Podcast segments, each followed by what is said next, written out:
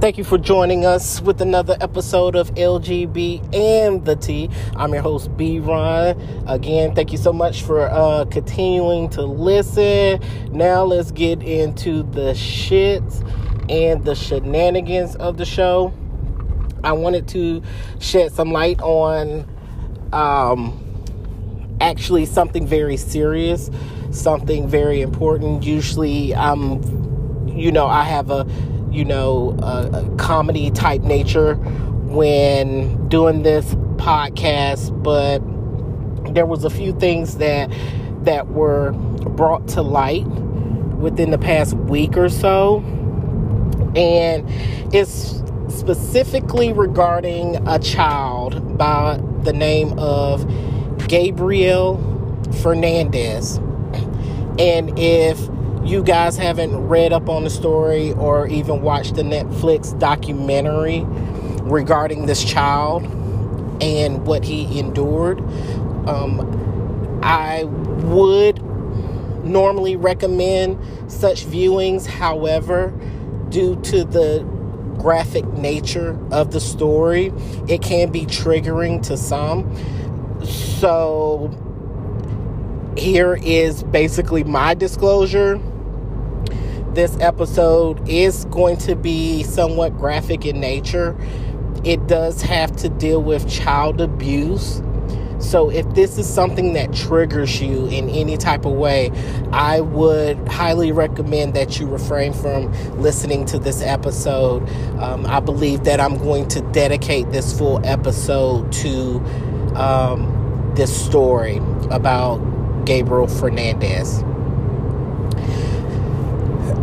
I want to start by saying that I actually did start watching the Netflix series. It's called The Trials of Gabriel Fernandez, and it goes over all of the key points in his mother and the mother's boyfriend trials when it came to Gabriel.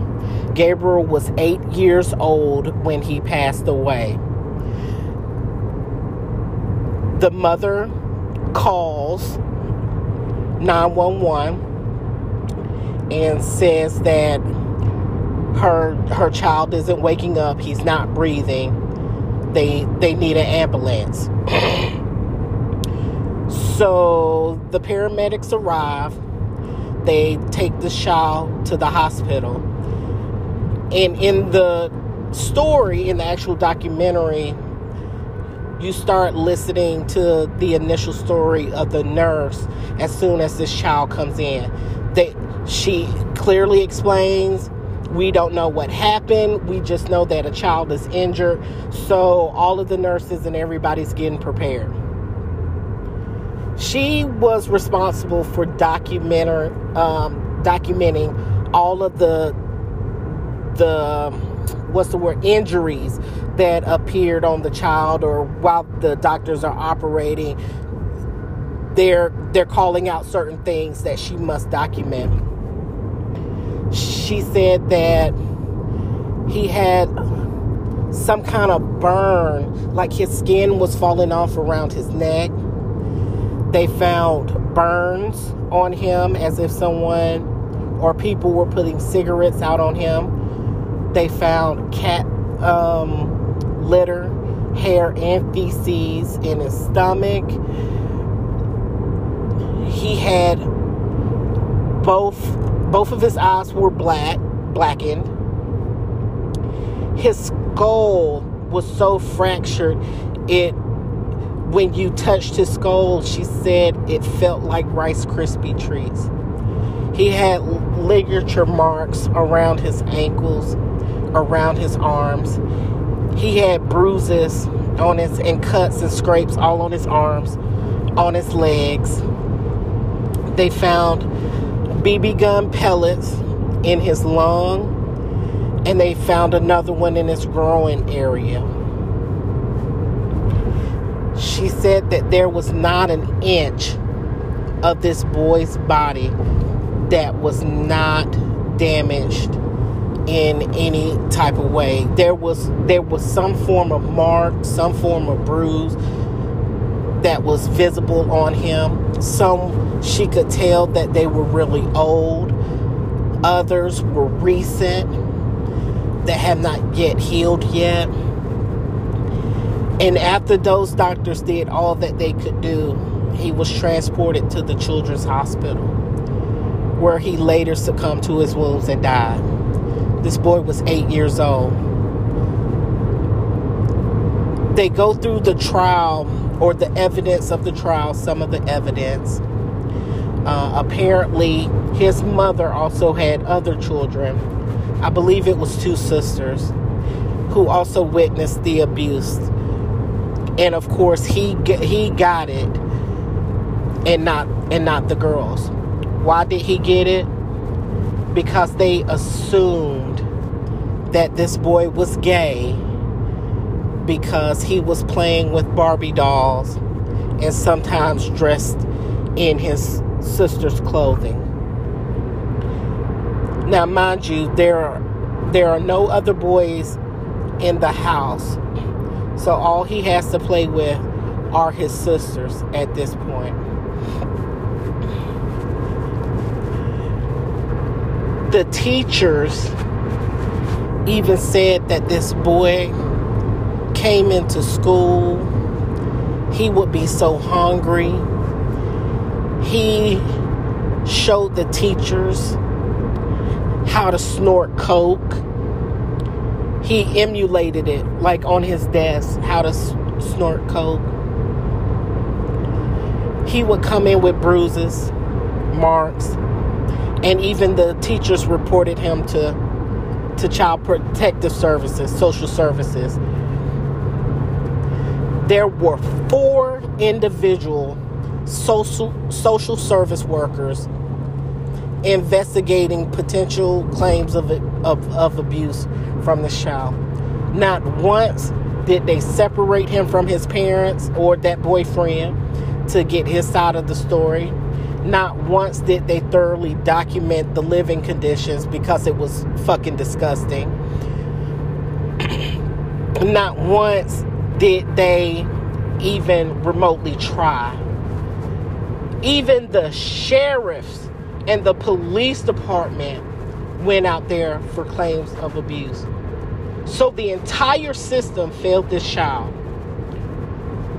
And the parents, I won't even say parents, because I don't know what happened with his biological father, but his mother and his mother's boyfriend decided to torture this child under the assumption that he was gay. And this brings to light when when people say, oh, if my child was gay or if my child was a lesbian, I would beat the gay out of them. And I will get to that in a moment later on after I finish discussing this.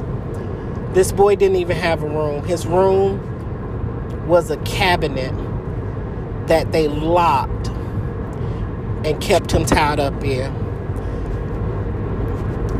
They they put socks and bandanas and all kinds of stuff in his mouth so they wouldn't have to hear him. And I'm getting emotional now because I can only imagine at the age of eight, you really, you're really not able to grasp what is even going on around you or why you're even being treated this way. How frightened this child was. I'm not even going to say could have been frightened. I know this baby was scared. I know this baby was scared to go home. I know this baby was, was frightened to even say anything. And even the stories that I've read and, and things that that that come to light after the trial, it's it's crazy to think that even even after going through all of what he was going through, he was still lo- he would still try to love his mom and tell her that he loves her and how he really feels about about her. And it's unfortunate that now it's really coming to light after this Netflix documentary. But um, this case happened back in two thousand thirteen. Um, and it started streaming um, February twenty-sixth of this year. But it really goes into depth of the horror and the torture that Gabriel endured at the hands of his mother, who is uh, Pearl Fernandez, and her boyfriend. I'm not even going to pronounce his name because I don't even want to butcher it. But both of them were convicted of first-degree murder with the special circumstance of torture. Um, even the judge said that the boy suffered horrendous, inhumane, and nothing short of evil. So here's here's what we know about the actual case. Now they're they're already locked up. The case is over. They've been sentenced. It's done. Um, the mother has life in prison without the possibility of parole, which I wish. Under these circumstances, even though I do not believe in the death penalty, under these circumstances, I wish she would have gotten death. The boyfriend ended up getting um, the death penalty for his part, even though he denied claims uh, that he participated. But he hit this boy so hard. This is what made him pass out. He hit this boy so hard in his chest or his stomach that the boy passed out and never and never came back to. But here's what we know. Gabriel was fatally beaten after he didn't clean up his toys. So the prosecutors in the court said that um, Gabriel, he was actually, he actually endured this torture for eight months by his mother and her boyfriend. They pretty much conspired together to deceive everyone in order to torture him um, to death. He moved in, I believe he was staying with his grandparents prior, and he moved back in with his mom back in two thousand twelve. This boy died in two thousand thirteen. Catch it. When the paramedics came, he was naked and he had a cracked skull, shattered ribs, severe burns, and B B pellets buried in his body. He was declared brain dead and taken off life support on May twenty-fifth, two thousand thirteen.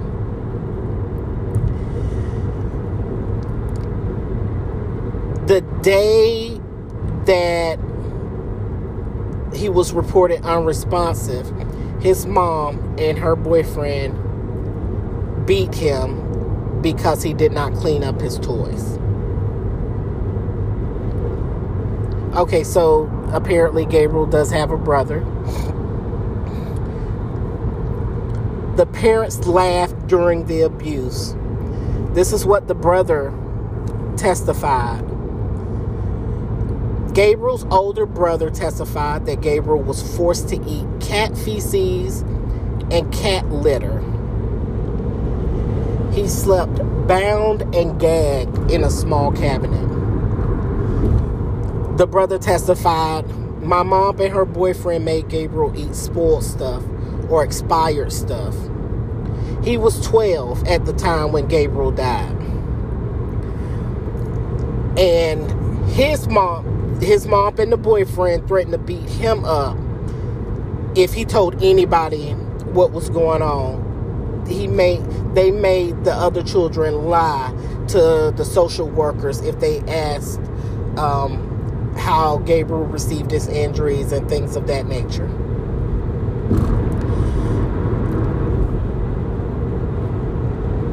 They... They only abused him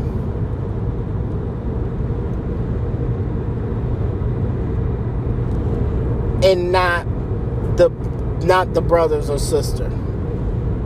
Okay? Here's something else that we've learned from the case. The mom's boyfriend beat Gabriel because he thought he was gay. So the boyfriend, when the boyfriend would beat Gabriel, he would use derogatory gay slurs or slang um, in the process.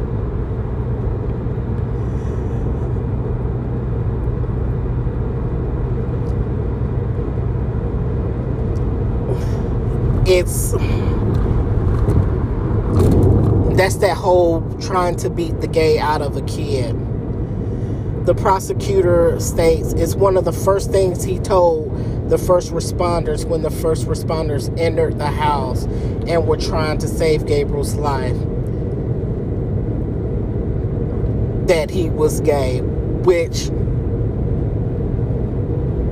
I, I don't know what that would have to do with saving a child's life. I don't, I don't understand.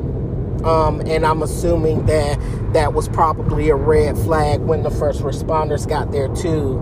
Um, instead of being frantic, wanting to save this child's life, you're concerned about his um, sexual orientation.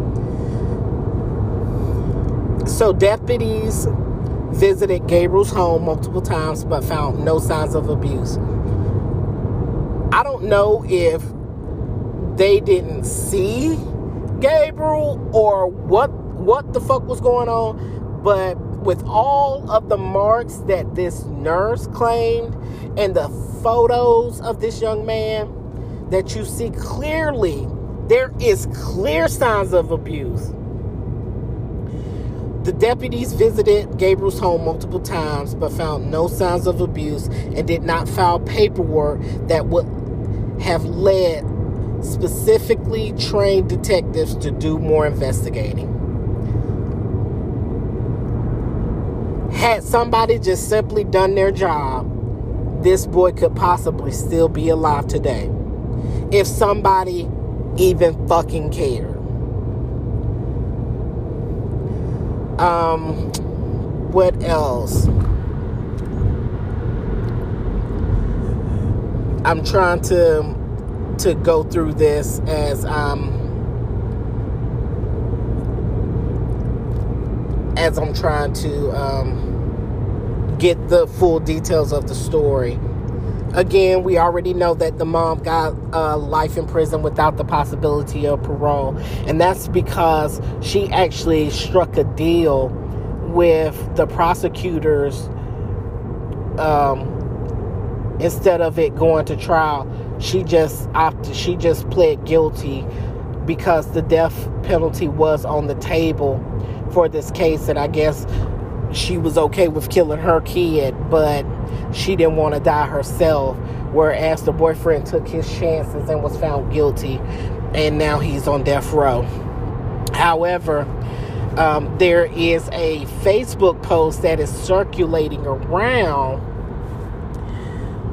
from a young lady. I won't, I won't call out who she is, but apparently she was locked up in the same facility as Pearl Fernandez. And based on, because we don't know what what ha- what's happened after the trial, after they've gotten locked up, but based on this certain post, she said, yeah, the girls got her real good the moment she hit the yard. And and this is just hearsay. I don't know how true this is, but apparently uh, Pearl Fernandez got cut in the face with a tuna can top. They beat her senseless. They they wanted to confirm, of course the inmates wanted to confirm first who she was, and the correctional officer, the C O, when she went to her cell, blatantly said oh, you're sleeping pretty good for someone who just killed their child. And that was the inmate's confirmation that that's who she was. Now, one thing that I have learned about um, people who are incarcerated, there are certain things that they don't play about. And one of those things are, are kids. They do not play when it comes to kids, whether it's sexual or whether it's physical abuse. And a lot of those women in there are are are in there for a long time for things other than doing something to kids, and they themselves have children. So it's uh, it's unimaginable how someone could do their child like that.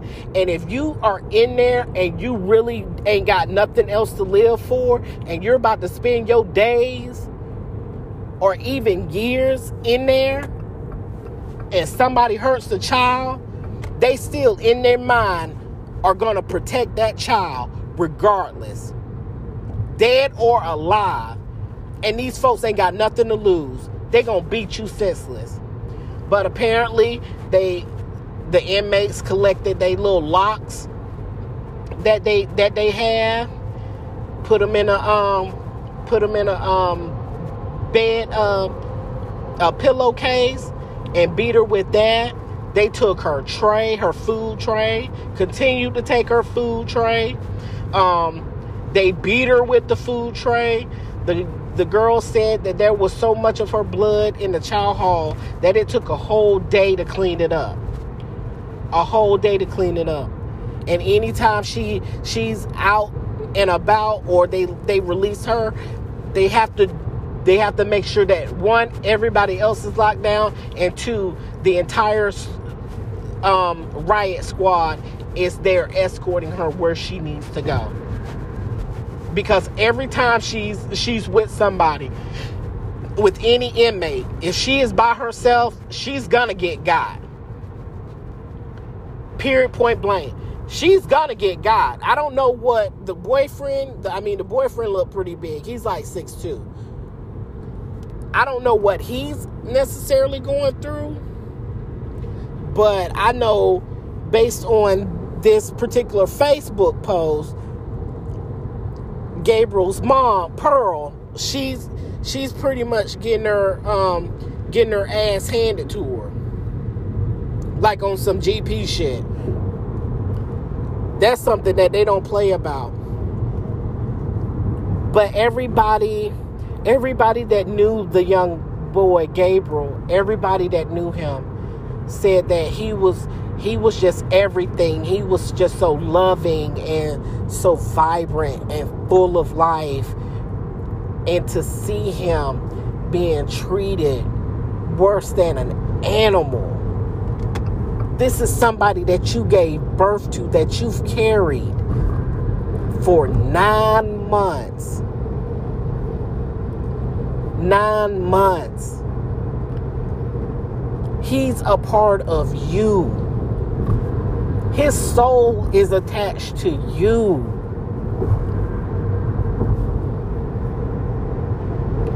And you would allow, instead of being a mother and protecting and loving your child, you literally beat him to death under the assumption that he was gay. And I say assumption because he never came out as gay at all.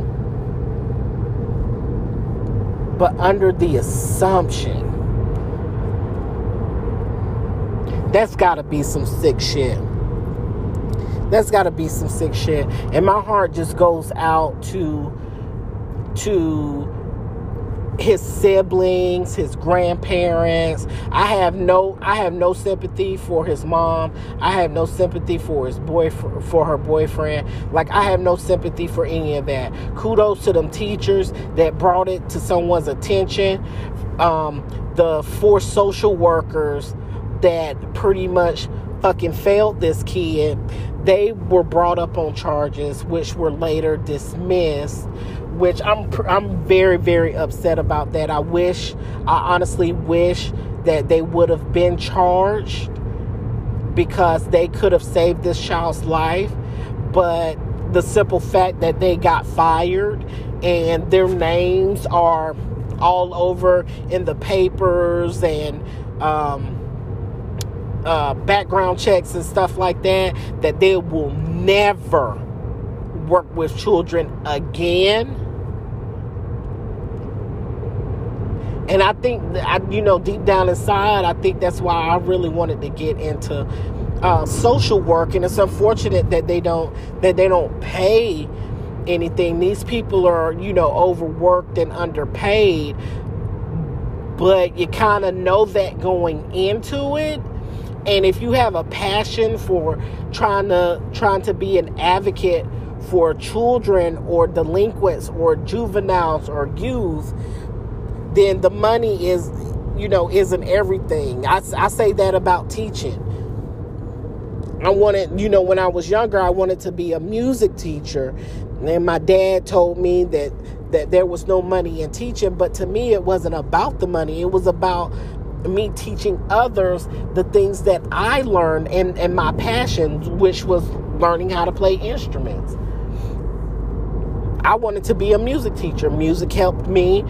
You know, when I was in the band and in in the marching band and in the symphony and in the jazz band and things like that, it was it was you know, fun for me, and I enjoyed the experience, and I just wanted to share that with others, hence why I wanted to be a teacher. And and now these kids are so reckless sometimes and so disrespectful. It's kind of like, you know, well, what's the point? But I know, I know for me, my kid is at school eighty-five percent of the time, Monday through Friday. My child leaves at six thirty. I don't see him until about three thirty when he gets off the school bus and come home. So majority of his day is spent at school. And if he's not at school, he's asleep, you know. But kudos to those teachers that that recognized and saw what was going on and continued to make complaints, continued to make those phone calls. It's those bastards at the sheriff's office and at uh, Child Protective Services and Social Services that didn't do their fucking job and saved this boy's life. Kudos to the doctors that worked tirelessly to try to save his life and try to, you know, revive him and keep him alive. But, you know, once they determine that your brain, I mean, your your skull is pretty, your skull is pretty much gone. They beat you so bad that you, that your skull are just nothing, it's nothing but fragments.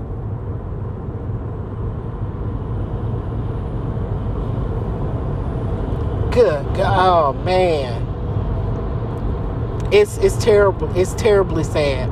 It's terribly sad and horrendous to think that that a parent or even an adult or anybody for that matter could torture a child even one day. But this baby endured eight months of torture and pure hell at the hands of a guardian, and he was just better off being with his grandparents where he was, because not even a year later, not even a year after she regained custody of him, he's now dead. But we're going to take a quick break, um, and we'll be right back. I will go further deep into the story in our next segment when I discuss about praying Well, not praying, I'm sorry, beating the gay out of your child and what that really means and how this kind of ties into that story. So we'll take a quick break and we'll be right back.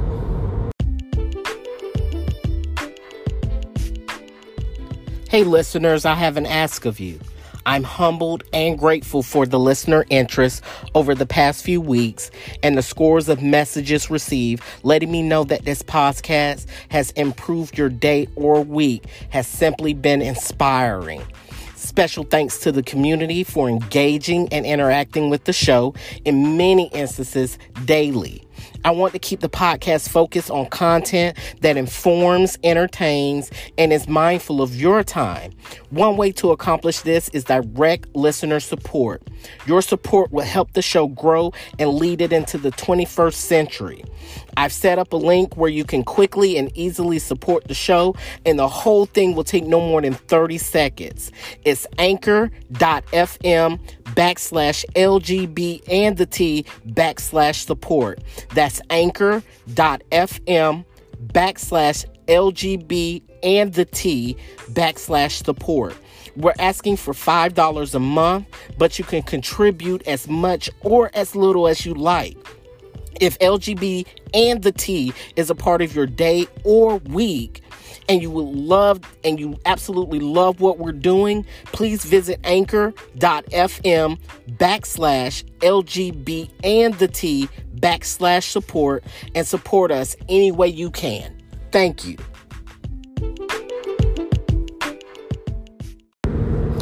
And thank you for returning back to us, L G B and the T.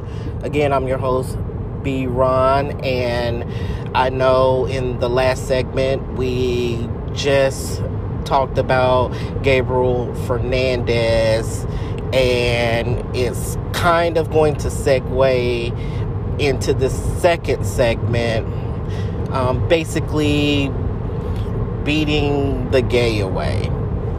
And this is a common used phrase amongst cisgendered individuals.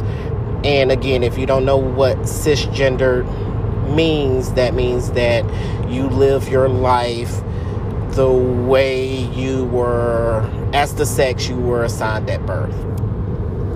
And, excuse me, and it is simply a phrase that was coined against um, family members or friends who people speculated or thought to be, or it simply was confirmed that they were gay. And there is this notion that if I beat you hard enough or t- torture you long enough, you want you wouldn't want to be a part or live that lifestyle, which is simply not the case. And phrases like that are quite dangerous to people in the L G B T community. Hence why Kevin Hart had such a hard time a few, like a year or two ago, when he was asked to host the Oscars. And uh, a previous tweet came up about he, you know, if his son came to him and said that he was gay, he would beat him. And unfortunately, even though he meant it as a joke, a lot of people in the L G B T community didn't take didn't take it as such, simply because that is that is something that we live through or we have experienced before, because there have been instances when we were beat because we were different. So it's it's not a joke to us, because that's something that that a lot of us have experienced before. Uh, little Duval, who is also a comedian, got into some hot water when he went on to the Breakfast Club. It was about around the same time, a year or two ago, and said that if he was involved with a woman and found out that she was transgender, he would kill her. And I don't know how serious he was about it, or if that was simply a joke. However, that is a common fear amongst transgender women, specifically trans women of color, because they tend to get murdered simply because they are transgender. And it's not that trans trans women are in the business of tricking men. Apparently there was something that this man found attractive with this woman, but it is it is a behavior and a culture that society has placed upon trans women to make it seem that they're not real women. Even after the specu, after D. Wade, you know, shared his child coming out as transgender, it was a lot of backlash. I literally unfriended people on my Facebook page simply because I don't know if they were really trying to help or they didn't fully realize how damaging their words were. But it was basically like, you know, I don't care what you do, but you'll still be a man. You'll still be a woman. You just can't change your you just can't change your gender like that. Apparently you can. That's why it's called gender reassignment surgery. But, you know, that's neither here nor there. But it, it leads me to think that if these are your views and these are your beliefs, then what do you think of me? So I have to I have to sever that relationship. I have to unfriend you, because if if that's your viewpoint and that's your opinion, which you're entitled to one, I'm entitled whether or not the to keep you in my circle. And I had to make a decision whether or not I wanted to keep certain people around me or in my circle who thought that way. And you know, I mean, I'm almost forty years old. I, I, I don't have time for the nonsense or the B S or to validate um, or my existence to simple-minded, small-minded individuals. However, when when you see things like this and you hear things like that, it it's counterproductive and it's triggering and damaging to the L G B T community. This is why people are fearful of quote unquote coming out of the closet or living their authentic and true self, because of statements made as far as, you know, if my son comes out as gay, I'm I'm going to beat the shit out of him, or, you know, if I find out that you're trans, I'm going to kill you.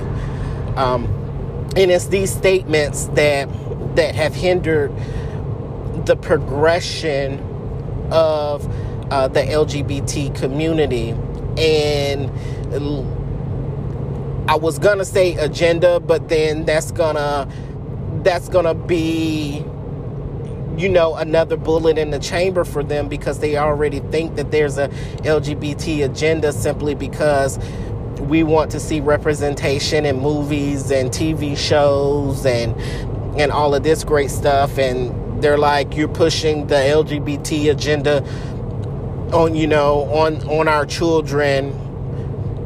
And and that was a big thing when Sesame Street invited Billy Porter on there and to wear his fabulous tuxedo dress, and people got all angry and saying, you know, hey, you know, we can we can let a, a man wear a dress, but we can't, you know, let, you know, a, a white male wear a Confederate flag shirt type bullshit. And they just think that we have a we have a checklist of of what we want to, to see, and that's not the case.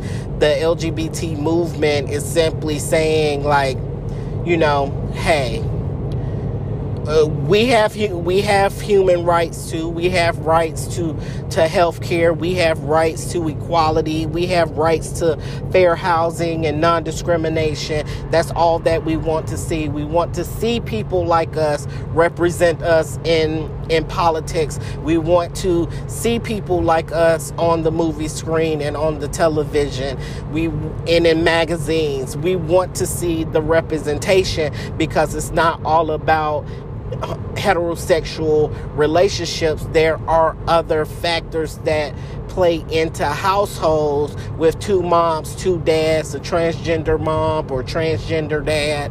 Um, hell, even interracial couples.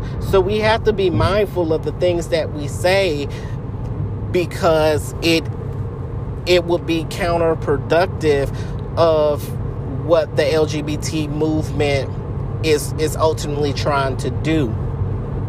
However, as a parent myself of an eighteen-year-old child, um, my son was probably about thirteen years old when I came to him and told him that I was transgender.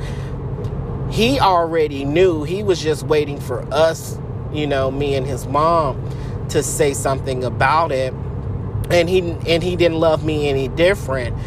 Um, but I honestly, as a parent, and the love that I have for my child, even though I am a part of the community, even if I wasn't, I cannot see myself harming my child um, or disowning my child simply because he wants to to live his true life and to live himself.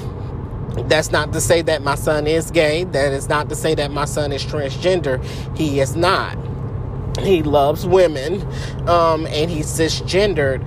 Um, however, if he if he did decide to come out as gay or say, hey, I'm bisexual, or I'm transgender, or I'm genderqueer, or I'm non-binary, I, I would I can't see myself saying, you know what, I'm gonna beat the shit out of you because you are, or let me, you know, rope you up and you're gonna live in this cabinet for eight months, or say, you know what, you got to get the fuck up out my house, because that's the next thing. They parents love to kick kids out when when we've expressed ourselves and who we truly are.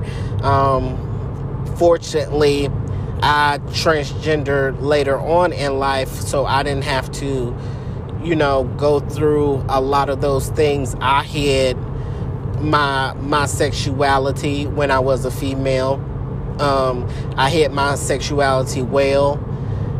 It did ultimately come out, and that will be another segment of what happened when it did come out. But um, even still, like now, I, I still have, I don't want to say battles, because it's really not a battle, but there are certain things that my parents say um, that kind of get under my skin when it comes to my transition and how I'm going against, um, I guess, God's will. But if God already knew my steps before I got here. But that's another segment of of religion, Bible theory, and and the L G B T community. That that should be another topic that I'll probably cover. I just won't get into it now, because it it will get real, real deep with some scriptures and some experiences. So we're not going to go there. But, you know, fortunately, I didn't. Because I did transition later on in life, and I decided to live my authentic self later on in life, I didn't have to go through the I'm going to kick you out or I'm going to beat the shit out of you phase. But there are a lot of kids that do.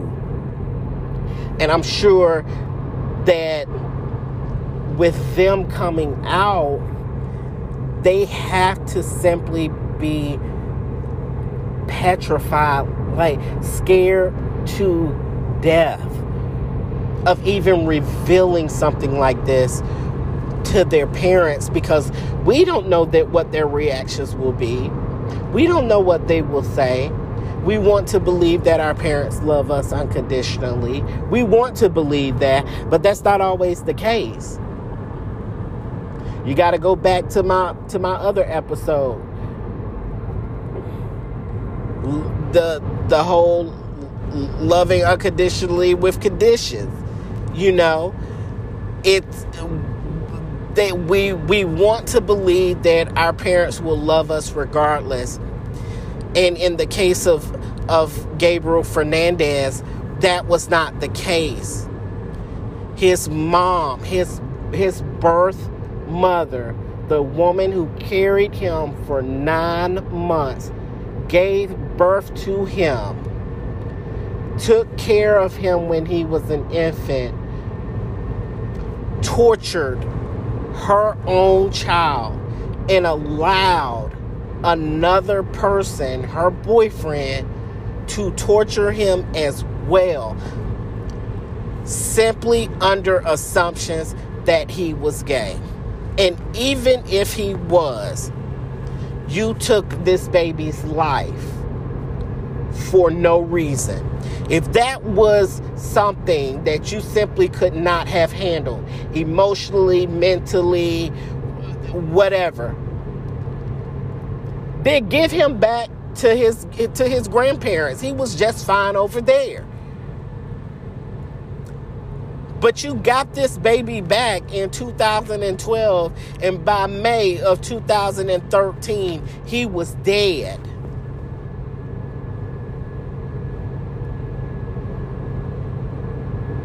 Simply because y'all want, wanted to beat him and torture him because y'all thought he was gay. And that's why these whole beating the gay away type jokes, or even, you know, indications that that's what you would do if if your child came to you and divulged such a big secret and such a big load to you. In my opinion, I don't think any that anyone would be fit as a parent if the, if that's what you choose to do if your child came to you with that. I honestly don't think that you you would be a fit parent to care for a child. I'm sure there were instances where your mom or your dad didn't, didn't want you to date a certain girl or didn't want you to date a certain guy, but guess what? You did it anyway. You knew this guy or this girl treated you like shit, and your parents told you, but you stayed anyway.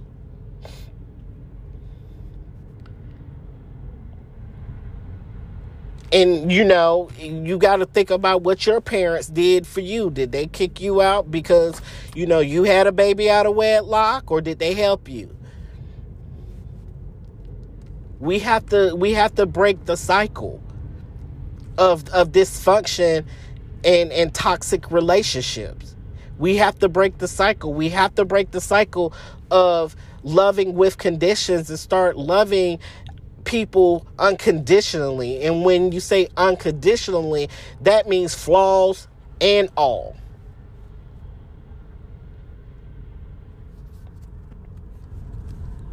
That means everything that is of that person, you love them.